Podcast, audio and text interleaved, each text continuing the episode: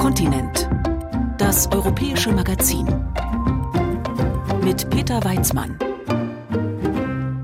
Auf SA2 Kulturradio Antenne Saar und im Podcast herzlich willkommen. Heute schauen wir in die Ukraine. Die hat nun ja fast zwei Jahre Krieg hinter sich. Ein Krieg, der vom russischen Aggressor brutal geführt wird brutal gegen die Ukrainer, aber auch gegen die eigenen Leute, die in die Schlachten geschickt werden. Mittlerweile sind auch viele Angehörige der russischen Armee in ukrainische Kriegsgefangenschaft geraten und umgekehrt. Zu Beginn des Monats haben beide Seiten jeweils über 200 Gefangene ausgetauscht. Die russischen Gefangenen in der Ukraine sitzen üblicherweise in den Gefängnissen des Landes oder im landesweit einzigen Kriegsgefangenenlager im Westen. Unsere ARD-Korrespondentin in Kiew, Andrea Beer, hatte Gelegenheit, dieses Camp zu besuchen und sie hat Gefangene getroffen, die in Gefängnissen einsitzen. Hunderte Männer sitzen an den Tischen der Kantine eines Camps für Kriegsgefangene der russischen Armee in der Ukraine. Sie sind in teils ausgebleichte blaue und graue Hosen und Jacken gekleidet. Einige sind verletzt, tragen weiße Verbände oder eine Augenklappe. An diesem Tag steht unter anderem ein Topf mit Fleisch und Kartoffeln sowie Weißbrot auf dem Speiseplan. Alles zubereitet von den Kriegsgefangenen selbst in der Küche und einer kleinen Backstube. Viele der Männer schauen weg, doch manche heben den Blick zu den Journalistinnen und Journalisten, die an diesem Tag dabei sein können. Sie werden begleitet von Petro Jatsenko vom sogenannten Koordinierungsstab in Kiew, in dem unter anderem Geheimdienste, Verteidigungsministerium und Armee vertreten sind. Der Koordinierungsstab ist für Fragen rund um Kriegsgefangene aus Russland zuständig. Dieser hat den Besuch für Journalistinnen und Journalisten organisiert, mit dem Ziel, die entsprechende ukrainische Perspektive vermitteln zu wollen. Es gibt nur ein zentrales Camp und bald soll ein zweites hinzukommen. Die Kriegsgefangenen stammen aus Russland und aus den russisch besetzten Gebieten der Ukraine. Wie lange sie festgehalten werden, wissen sie nicht. Und wo das ukrainische Kriegsgefangenenlager liegt, darf nicht öffentlich genannt werden. Насправді ні вони, ні ми не знаємо, наскільки довго вони тут будуть перебувати, тому що Eigentlich wissen weder Sie noch wir, wie lange sie hier bleiben, denn der Austausch von Gefangenen ist das Ergebnis von sehr harter und langer Arbeit. Und deshalb hängt es nicht nur von uns ab. Es kommt vor, dass es recht schnell geht und manchmal müssen die Leute sehr lange warten. буває так, що це стається до- досить швидко, а буває так, що люди чекають тривалий час. Die Mehrheit der Männer sitze keine Strafe ab, sondern käme nach ausführlichen Verhören ins Kriegsgefangenenlager, unter anderem durch die ukrainischen Geheimdienste. Gegen einige von ihnen werde ermittelt, andere seien wegen Kriegsverbrechen verurteilt, sagt Petro Jatsenko. Я не можу е, коментувати за які злочини, але е, загалом це е, Ich kann nicht kommentieren, um was für Verbrechen es sich handelt, aber im Allgemeinen geht es um Erschießungen von Zivilisten. Das bekannteste Beispiel ist Butscha, aber in jeder Stadt, die russisch besetzt war, gab es solche Verbrechen wie dort. Verbrechen gegen die Zivilbevölkerung, Ukrainer, die grundlos getötet, gefoltert, vergewaltigt wurden. закатовані, зґвалтовані е, без будь-яких причин. Die Männer essen in Schichten und die Warteschlange reicht die Treppe hinunter bis in den Hof hinaus. Auf großen weißen Tafeln stehen die Genfer Konventionen, die Regeln, wie Kriegsgefangene behandelt werden müssen. Sie dürfen interniert werden, sie haben aber Anspruch auf Essen, Kleidung, Hygiene und medizinische Versorgung. Ihre Würde muss gewahrt bleiben und sie dürfen weder Gewalt noch Racheakten ausgesetzt sein. Die Kriegsgefangenen im Camp dürfen regelmäßig mit ihren Angehörigen telefonieren. Ein ukrainischer Militär wählt und hört mit. Und auch die Journalisten können nach Zustimmung dabei sein. Die Gespräche verlaufen ähnlich. Mir geht es gut, wie geht es euch? Wir lieben dich, alles in Ordnung. Werden Gefangene nicht ausgetauscht, müssen sie erst nach dem Ende eines Kriegs in ihr Heimatland freigelassen werden. Sie dürfen nicht in der Öffentlichkeit vorgeführt werden. Und das bedeutet, dass keiner der Kriegsgefangenen mit Journalisten reden muss, wenn er nicht will. Im Gegensatz zu Russland hielte sich die Ukraine daran, betont Petro Jatsenko. Allerdings Vor allem nach Beginn der russischen Großinvasion gab es in der Ukraine Online-Befragungen, in denen die volle Identität russischer Gefangener öffentlich gemacht wurde. In einer Werkshalle bauen die Kriegsgefangenen Gartenmöbel zusammen und Journalistinnen und Journalisten können sie ansprechen. Einige lehnen ab, andere nutzen die Gelegenheit und erlauben auch, sie zu fotografieren. Auch Ruslan, ein mürrisch wirkender Mann Anfang 40, der sich über das Essen und die täglichen Appelle beklagt. Er ist Ukrainer und stammt aus der seit 2014 russisch besetzten Stadt Donetsk im Donbass. Er sei vor mehr als einem Jahr in ukrainische Gefangenschaft geraten, so der 42-Jährige. Sie haben uns nicht nur angegriffen, sie wollten uns unterwerfen, weil wir mit der Regierung in Kiew unzufrieden waren. Wir waren unzufrieden mit dem Putsch, wir waren unzufrieden mit dem Maidan. Während wir gearbeitet haben, sprangen Sie auf dem Maidan herum. Weshalb Europa? Bitte, wenn ihr nach Europa wollt, dann geht. Aber lasst uns in Ruhe. Aber als wir unsere Position zum Ausdruck gebracht haben, dass wir nicht Richtung Europa wollen, sollten wir überzeugt werden. Eine Haltung, die eins zu eins russische Propaganda wiedergibt. Der Maidan steht für die landesweite proeuropäische ukrainische Demokratiebewegung, die Russland vehement ablehnt. Er habe einen autonomen Donbass innerhalb der Ukraine gewollt, schimpft er weiter, während er die Gartenmöbel zusammenbaut. Aber mein Lieblingsland war der Meinung, dass wir falsch liegen und uns falsch verhalten. Wir unterstützen den Kurs nach Europa nicht. Wir wollen nicht nach Europa. Und wir sind gegen die Regierung, die den Platz des früheren Präsidenten Janukowitsch eingenommen hat. Sie haben ihn durch einen Putsch abgesetzt. Wir haben uns geirrt und deshalb haben sie Panzer auf uns gehetzt. Er ist der festen Überzeugung, die Ukraine habe den Donbass angegriffen und damit die eigenen Bürger zum Schweigen bringen wollen. Sie haben uns als Terroristen betrachtet, als Separatisten. Entschuldigung, wenn man anfängt, uns zu töten, was werden wir dann wohl machen? Haben also die Ukrainer angefangen, euch umzubringen? wird er gefragt. Ich würde sagen, ja. Auch diese Aussage entspricht dem, was die russische Propaganda seit Jahren verbreitet. Auf dem weitläufigen Gelände des Camps für Kriegsgefangene aus Russland und den russisch besetzten ukrainischen Gebieten gibt es auch einen Fußballplatz, eine kleine orthodoxe Kirche und einen Gebetsraum für Muslime. Über einen großen Hof geht es in ein mehrstöckiges Gebäude mit der Krankenstation, in der weiße, schmale Metallbetten eng aneinander stehen. Die Verwundeten haben entstellte Gesichter, verbundene Köpfe oder amputierte Arme oder Beine. Einige lesen oder schlafen. Auf einem der Betten sitzt Wladimir Terestchow aus Novi Svit bei Donetsk. Bis zur russischen Großinvasion habe er in einem Wärmekraftwerk gearbeitet. Dann sei er mobilisiert worden von den sogenannten bewaffneten Formationen der Volksrepublik Donetsk. Первое время вообще не было ни приказов, am Anfang gab es überhaupt keine Befehle, keine Ziele. Es gab keine großen Aufgaben. Ich habe gemerkt, dass es keine Kommunikation gab zwischen dem Kommando der Donetsker Volksrepublik und dem russischen Kommando. Es war nur ein unverständliches Hin- und Herschieben von Truppen. Wir hatten russische Kommandeure. Ihre richtigen Namen kannten wir nicht, nur ihre Rufnamen. Das war alles. Die Kommandos haben sich nicht besonders unterschieden. Weiß nicht, es gab keinen guten Austausch mit den russischen Truppen. Wir hatten keine Funkgeräte, keinen Kompass, keine Karte, nichts. У нас не было ни рации, ни компасов, ни карты, ничего не было. Ende März 2022 sei er gefangen genommen worden, so der 54-jährige, ruhig wirkende Mann. Er hat keine Kriegsverletzung, sondern ist wegen eines Magengeschwürs auf der Krankenstation. Wie alle, mit denen wir sprechen, schweigt er über die Befehlsgeber im Kampfeinsatz gegen die Ukraine. Auf der Krankenstation, in der Kantine, in der kleinen Bäckerei, in den gleichförmigen Schlafsälen oder in der Werkshalle. Überall im Camp können wir Gefangene ansprechen und sie auch nach längeren Interviews fragen. Sind die Männer einverstanden, werden sie in einen Raum gebracht, in dem Gespräche möglich sind, ohne ukrainische Aufsicht und ohne zeitliche Beschränkung.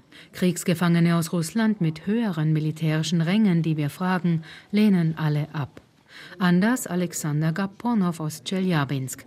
2017 wird er wegen Raubüberfalls zu zehn Jahren Gefängnis verurteilt und er meldet sich im Sommer 2023 von dort aus zur russischen Armee.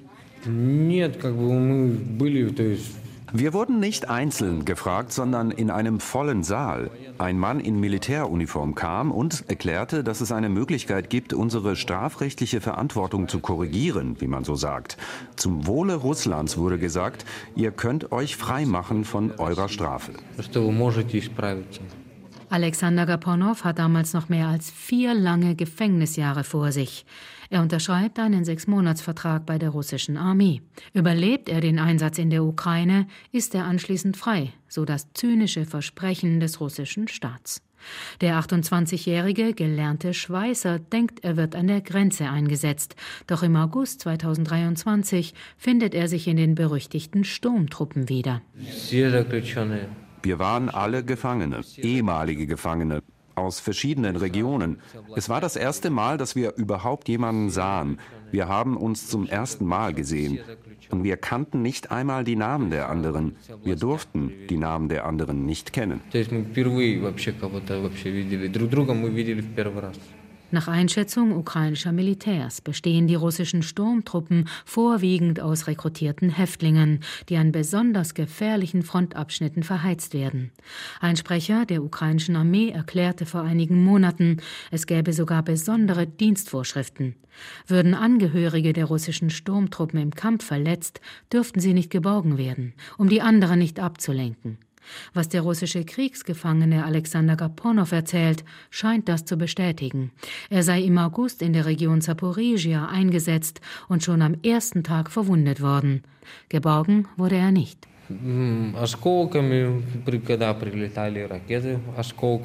Schrapnelle. Als die Raketen kamen, hatte ich Splitter überall an meinen Beinen. Ich konnte nicht laufen, ich konnte nur kriechen, das war's.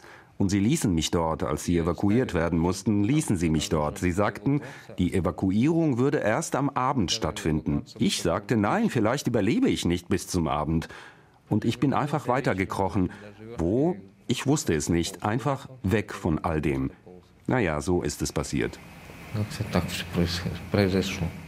Wie alle Kriegsgefangenen, mit denen wir sprechen, will auch Alexander Gaponow absolut nichts mitbekommen haben. Teils bereits gerichtsfeste Kriegsverbrechen und Verbrechen gegen die Menschlichkeit durch Angehörige der russischen Armee seien ihm nicht bekannt. Und von den Tötungen der Zivilisten im Kiewer Vorort Bucha während der russischen Besatzung habe er noch nie etwas gehört. Im Fernsehen werde viel erzählt, weicht er aus. Irgendwann sagt er leise, ich weiß, dass sie uns hassen. Воробьев Дмитрий Борисович, 19.08.1982 года рождения. На первый раз я пошел через ЧВК Вагнера. Auch Dmitri Warabiow hat angeblich nichts gesehen und nichts gehört. Der 41-jährige, große, hagere Mann mit kurzgeschorenen dunklen Haaren sitzt in einem Kellerraum des Koordinierungsstabs, der auch in Kiew Interviews mit Kriegsgefangenen aus Russland organisiert. Mit im Raum ein bewaffneter, vermummter ukrainischer Militär. Gleich dreimal hat der Russe aus der Region Wolgograd bei den berüchtigten Wagner-Söldnern angeheuert, des Geldes wegen, wie er sagt. Dmitri Warabiow meldete sich als arbeitsloser Installateur bei den Wagner-Söldnern, nicht aus einem Gefängnis heraus, so wie andere.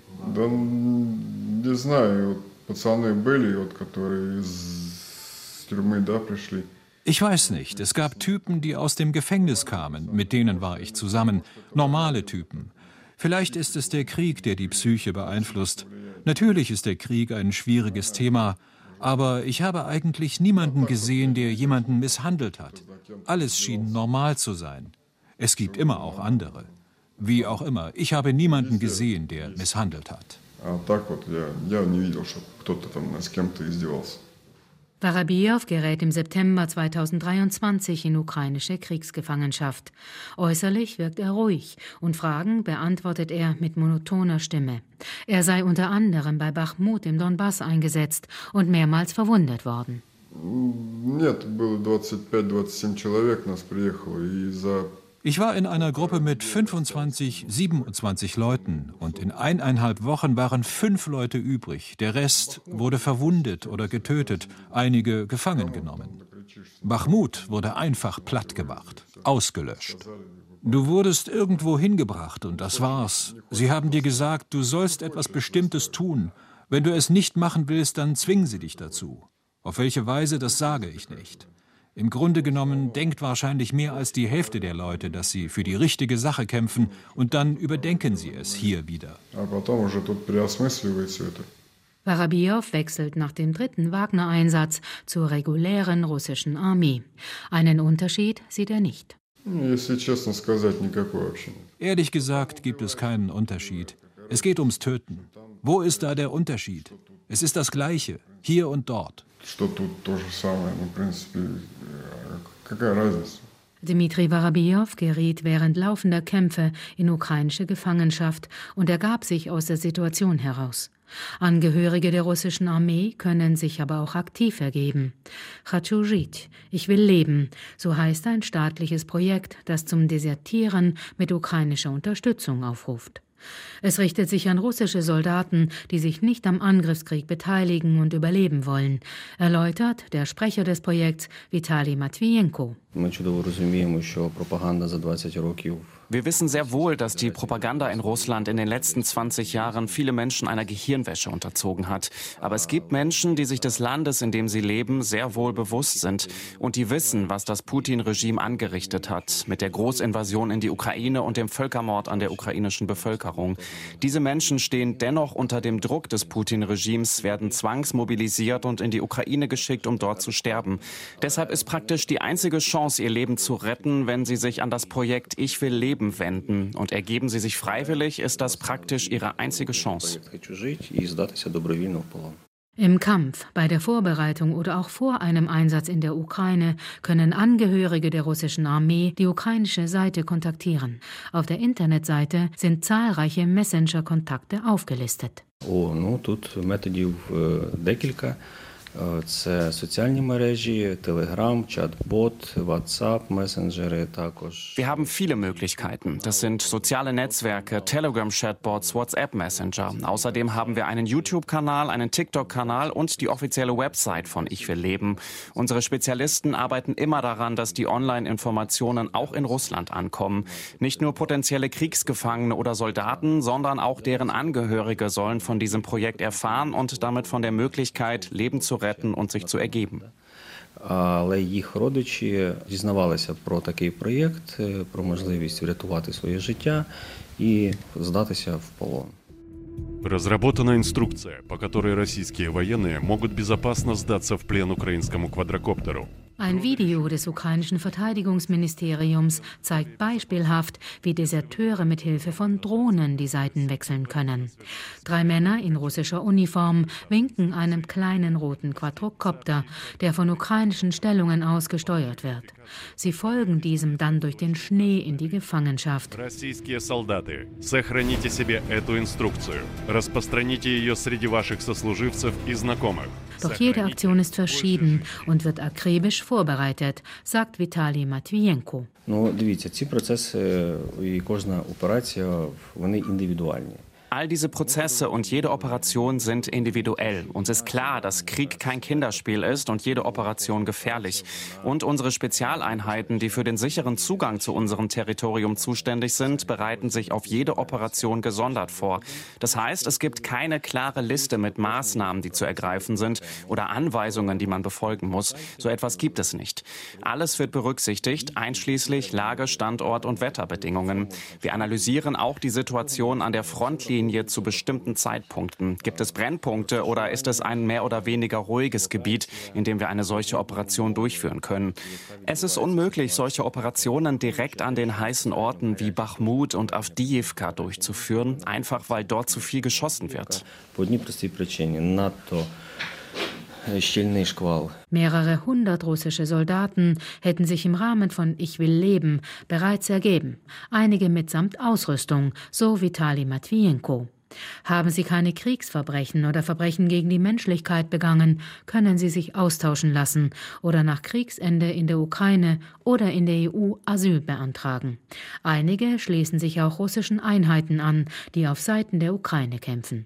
In der Regel bleibt ihre Identität geheim, damit sie wieder nach Russland zurück können, wenn sie möchten. Offiziell gelten sie dann als im Kampf gefangen genommen. Я связался с представителем разведки, объяснил мне ситуацию. Maxim Kuzminov vom russischen Militärkommando Ost ist eine seltene Ausnahme. Nach langer Vorbereitung mit dem ukrainischen Geheimdienst landete er im Spätsommer 2023 mit seinem Kampfhubschrauber auf einem ukrainischen Stützpunkt im Gebiet Poltawa. Seine Familie war zuvor aus Russland ausgereist und er nutzte die Gelegenheit, mitsamt dem Kampfhubschrauber zu fliehen. Das erzählte er in einem Video des ukrainischen Verteidigungsministeriums, das den russischen Überläufer für seine Zwecke einsetzt. Ich war in der Nähe der Grenze, gab ihnen meinen Standort an und sagte, versuchen wir es. Dann fiel die endgültige Entscheidung und ich bin extrem niedrig unter dem Radar hinübergeflogen. Niemand wusste, wo ich bin und was ich mache. Ich habe es geschafft, wurde in Empfang genommen und sie haben mir alles weitere erklärt. Hier gibt es keine Nazis und keine Faschisten und es ist schlimm, was hier passiert, das Morden, die Tränen. Die Menschen bringen sich gegenseitig um. Hier gibt es einen Völkermord am ukrainischen Volk und am russischen. То, что сейчас происходит, это просто геноцид украинского народа. Так, как украинского, так и российского. Zwei weitere unbewaffnete Besatzungsmitglieder seien nicht in den Plan eingeweiht gewesen. Das berichtet Kuzminov gegenüber ukrainischen Medien. Sie seien in Panik verfallen, hätten fliehen wollen und seien von einer ukrainischen Spezialeinheit getötet worden, wie es in ukrainischen Medien heißt. Zurück in die Kantine des Camps für Kriegsgefangene aus Russland. Die Männer haben fertig gegessen, stehen auf und verschränken die Arme auf dem Rücken. Dann sagen sie auf Ukrainisch im Chor Danke für das Mittagessen. Alle Kriegsgefangenen aus Russland und aus den russisch besetzten Gebieten der Ukraine, mit denen das ARD-Studio Kiew persönlich gesprochen hat, wollen ausgetauscht werden. Ukrainische Kriegsgefangene werden gefoltert, geschlagen, müssen hungern und ihre verzweifelten Angehörigen haben keinen Kontakt. Das belegen zahlreiche Berichte von Freigelassenen, den zuständigen ukrainischen Institutionen, von unabhängigen Menschenrechtsorganisationen oder den Familien ukrainischer Kriegsgefangener. Diese versammeln sich regelmäßig und fordern deren Freilassung, auch in Kiew. All das verstößt ja gegen die Genfer Konventionen, sagt Tatjana Lisyura aus Mariupol. Nachdem die russische Armee ihre heute besetzte Heimatstadt angriff, entkam sie mit ihrem Sohn in die Westukraine. Ihr Ehemann Vitali blieb und kämpfte im Asowstal-Werk und geriet in russische Kriegsgefangenschaft. Seitdem hat sie nichts Direktes mehr von ihm gehört. Doch Tatjana Lisyura weiß, im September 2022 wurde ihr Mann im russisch besetzten Donetsk wegen Mordes zu 27 Jahren Freiheitsstrafe verurteilt. Der Schauprozess gegen ihn wurde in russischen Propagandakanälen übertragen. Sie zeigt ein Video, auf dem ihr Mann angeblich alles zugeben soll.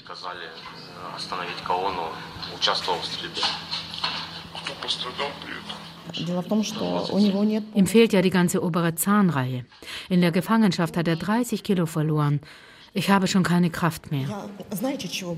Und wissen Sie, wovor ich am meisten Angst habe? Dass selbst wenn der Krieg zu Ende ist, die Russen sie einfach nicht hergeben und wir sie verlieren. Vitali Matvienko vom Projekt Ich möchte leben kennt die vielen schmerzhaften Geschichten von Angehörigen ukrainischer Kriegsgefangener. Er versucht unterdessen weiter, Angehörige der russischen Armee zum Aufgeben zu bewegen. Meine Gefühle versuche ich zu unterdrücken, sagt er nachdenklich. Ми чудово розуміємо, хто наш ворог. Ми чудово розуміємо, що вони абсолютно ігнорують всі норми міжнародної.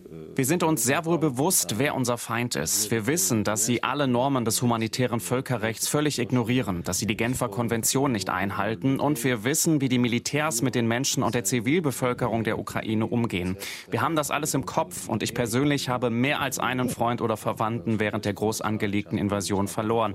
Es ist klar, dass diese Arbeit hart ist, aber das wichtigste Ergebnis ist die Rückkehr unserer Männer und Frauen aus russischer Gefangenschaft. Deshalb konzentriert sich das gesamte Team des Projekts Ich will leben darauf, sie erstens dazu zu bringen, sich zu ergeben, zweitens haben sie eine große Chance, ihr Leben zu retten und nach Hause zurückzukehren. Вони здавалися по-друге.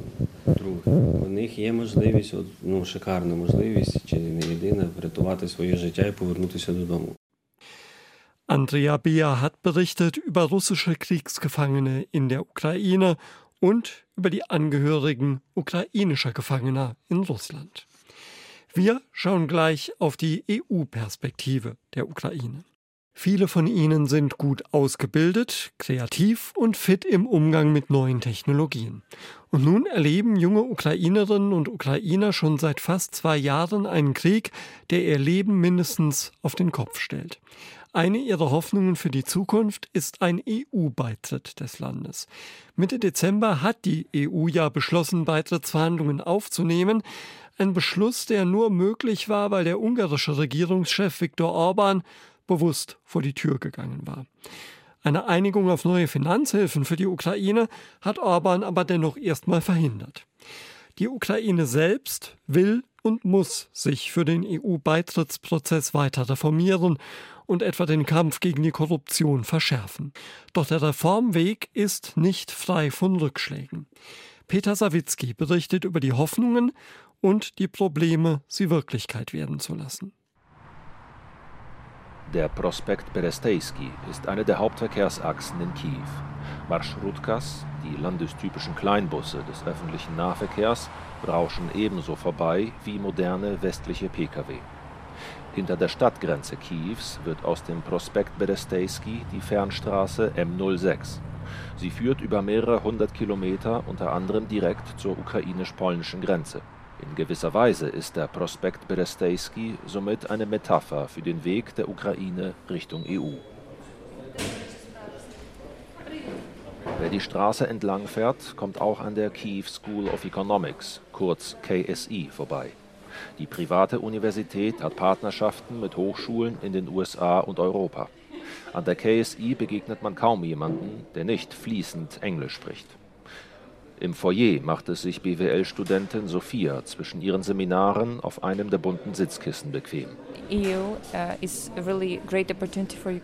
Das wäre eine großartige Chance. Manche hier glauben, dass das Land dadurch seine Souveränität teilweise wieder einbüßen würde. Doch es muss besser kommuniziert werden, dass das nicht so ist. Wir wären Teil einer starken Gemeinschaft und nicht unter Einfluss eines imperialen Russlands. Die EU würde unsere Souveränität schützen. Derart optimistisch sind aber selbst an der westlich ausgerichteten KSI nicht alle. So wie Lesja, auch eine BWL-Studentin. Yes, of course. Joining to EU has some pretty good benefits. Natürlich hätte ein EU-Beitritt große Vorteile. Aber das ist nichts, was derzeit ansteht. Die Ukraine braucht Hilfe aus Europa, um den Krieg zu überstehen. Wir müssen zuerst unser politisches System verändern, weil es derzeit nicht die Bedingungen erfüllt. Das Gleiche gilt für unsere Wirtschaft. Die Ukraine ist ein junges Land mit typischen Problemen eines jungen Landes.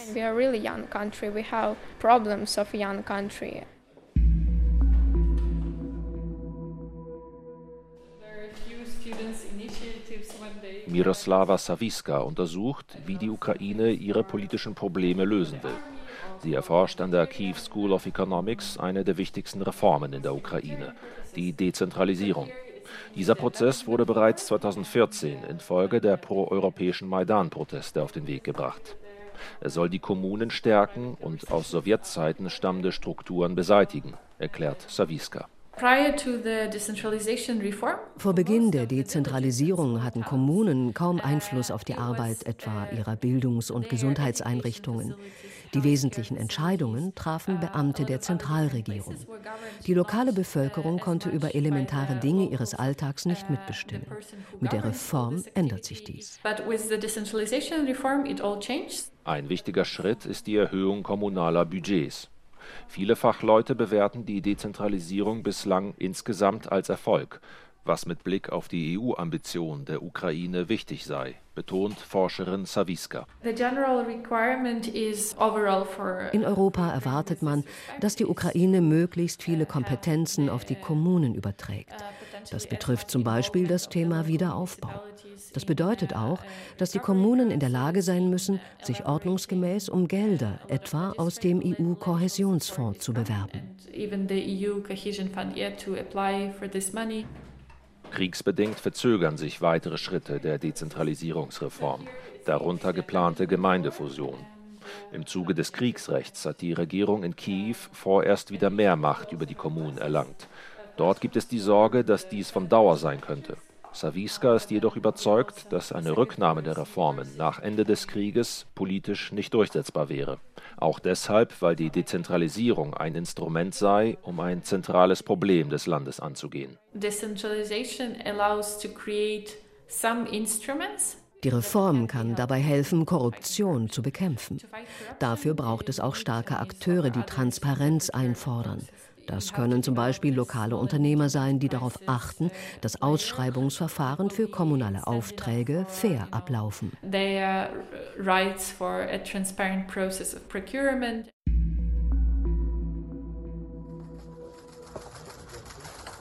Mit versteinerter Miene erscheint im September ein Mann mit grauem Vollbart, Brille und blauem Trainingsanzug des Fußballclubs FK Dnipro in einem Kiewer Gericht. Ihor Kolomoisky ist einer der berüchtigsten Oligarchen der Ukraine. Der Richter ordnet eine Untersuchungshaft für ihn an, wegen mutmaßlichen Betrugs und Geldwäsche. Ihm droht eine langjährige Haftstrafe.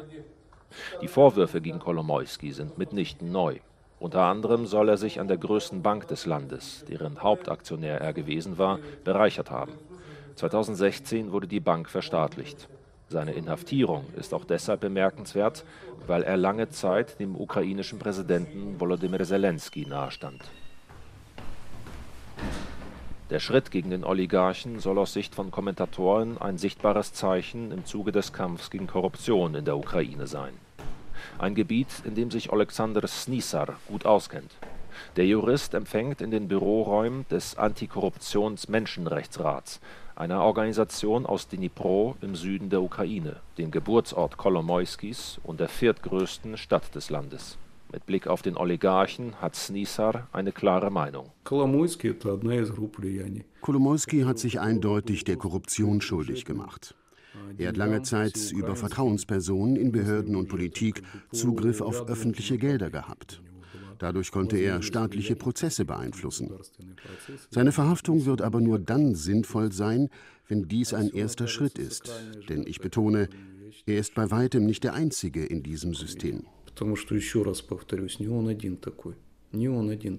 Ein System, das sich nicht über Nacht beseitigen lasse, weil es sich über viele Jahre festgesetzt habe, so Experte Snisar.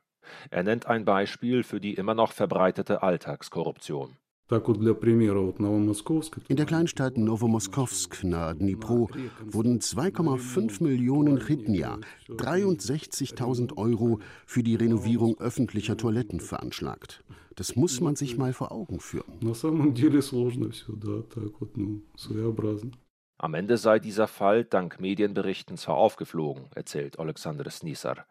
Zahlreiche ähnliche Fälle in seiner Heimatstadt Dnipro darunter bei der Vergabe von Bauprojekten, machen ihm aber Sorgen. In diesem Zusammenhang kritisiert er auch Lücken bei der Dezentralisierungsreform. Ну и само собой, там, где больше денег, там больше коррупционных рисков. Kommunale Budgets sind heute deutlich höher. Wo es mehr Geld gibt, wächst das Risiko für Korruption. Im Zuge der Dezentralisierung wurden zudem Kontrollfunktionen, die zuvor in Kiew angesiedelt waren, auf die Kommunen übertragen. In Dnipro führt dies praktisch dazu, dass die Stadt ihre eigenen Entscheidungen selbst kontrolliert, zum Beispiel wenn sie Nutzungsrechte für Grundstücke vergibt. Die Dezentralisierung hält Snissar für richtig, doch sie sollte aus seiner Sicht nachgebessert werden. Er benennt zudem weitere Reformfelder. Wir sind auf dem richtigen Weg, aber der Weg ist lang. Nötig ist nach wie vor eine umfassende Neubesetzung von Gerichten. Außerdem müssen Strafverfolgungsbehörden weiter gestärkt verschärft werden. Die Korruption ist faktisch unsere zweite innere Front an der, wie er hinzufügt, die Europäische Union wichtige Unterstützung leiste.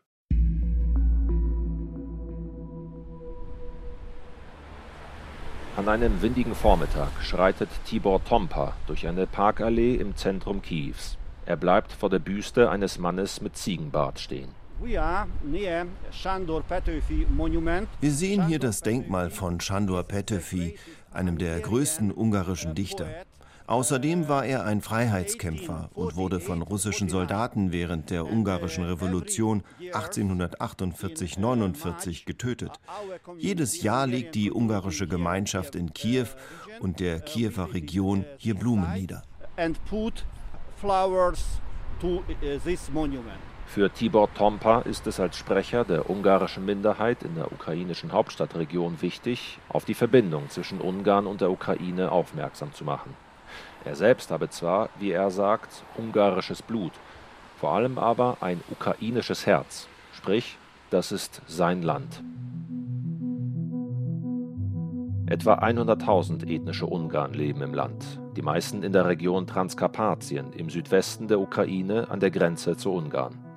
Seit langem kritisiert Premier Viktor Orban ein ukrainisches Bildungsgesetz von 2017. Demnach kann der Unterricht bis zur vierten Klasse komplett in einer Minderheitensprache wie Ungarisch stattfinden, danach aber vorwiegend auf Ukrainisch. Bisher konnten Schüler in Transkarpatien ihre gesamte Schullaufbahn auf Ungarisch bestreiten. Orban will, dass dies so bleibt Tibor Tompa ist ein scharfer Kritiker Orbans. Er verurteilt dessen Nähe zu Russland ebenso wie die Politik gegenüber der ungarischen Minderheit in der Ukraine. So erhalten ungarisch-ukrainische Familien Geld aus Budapest, wenn sie ihre Kinder auf rein ungarische Schulen schicken, was wiederum das seit Jahrzehnten bestehende separate Schulsystem in Transkarpatien verfestigt. Orban and Fidesz policy Viktor Orban und Fidesz haben ein regelrechtes Sprachenghetto im ukrainisch-ungarischen Grenzgebiet errichtet. In Transkarpatien ist eine ganze Generation aufgewachsen, die keinen Bezug zur ukrainischen Sprache und Kultur hat. Die größte Herausforderung für viele ungarischen Ukrainer ist ihre mangelnde Integration in die ukrainische Gesellschaft. Wenn sie nur Ungarisch sprechen, werden sie zu billigen Arbeitskräften für Ungarn. Dort sucht man händeringend danach. Diese Personen haben keine andere Wahl, als nach Ungarn zu gehen. Zwar kämpfen derzeit laut Medienberichten einige hundert ethnische Ungarn in der ukrainischen Armee gegen Russland. Doch selbst Tibor Tompa glaubt, dass sich die Mehrheit der ungarischen Minderheit eher Ungarn als der Ukraine verbunden fühlt. Ein prominenter Vertreter dieser Gruppe ist der Politiker Wassil Brenzowitsch. Den Vorwurf eines mangelnden Integrationswillens ungarischer Ukrainer wies er schon vor Jahren zurück den Ungarn Transkarpatiens wird unterstellt, dass sie die ukrainische Sprache nicht beherrschen und sie sie auch gar nicht lernen wollen. Tatsache ist aber, dass es keine vernünftigen Bedingungen für das Erlernen dieser Sprache gibt. Lehrkräfte fehlen ebenso wie Schulbücher auf Ukrainisch. Diese Kritik teilt auch Tibor Tompa. Nach der Unabhängigkeit 1991 habe es die Ukraine versäumt, frühzeitig die Ukrainischkenntnisse ihrer ethnischen Minderheiten gezielt zu fördern. Erst seit einigen Jahren werde dies langsam nachgeholt. Mit Blick auf die EU-Perspektive erwartet Brüssel von Kiew weitere Schritte zum Schutz nationaler Minderheiten. Darunter die Überarbeitung einer Regelung, wonach öffentliche Veranstaltungen, die in Minderheitensprachen abgehalten werden, auch ins Ukrainische übersetzt werden müssen. Zurück an der Kiew School of Economics, in deren Nähe der Prospekt Berestejski Autofahrern den Weg Richtung EU weist. Studentin Lesja hofft, dass die Ukraine den eingeschlagenen Weg nach Europa auch politisch erfolgreich bestreitet. It depends because uh, we don't know when war ends. Das hängt primär von der weiteren Dauer des Krieges ab. Doch selbst danach dürfte es noch einige Jahre dauern. In jedem Fall sollten wir auf einen EU-Beitritt gut vorbereitet sein. Wenn Korruption in unserer Politik weiter so verbreitet und die Wirtschaft nicht stabil genug ist, hat niemand etwas davon. It will not make any good. Peter Sawicki hat aus Kiew berichtet über den schwierigen Weg der Ukraine in Richtung EU. Und das war's dann auch für heute von Kontinent, dem europäischen Magazin auf SA2 Kulturradio und Antenne Saar. Mein Name ist Peter Weizmann. Kontinent als Podcast gibt's unter anderem in der ARD Audiothek. Ich sage Tschüss.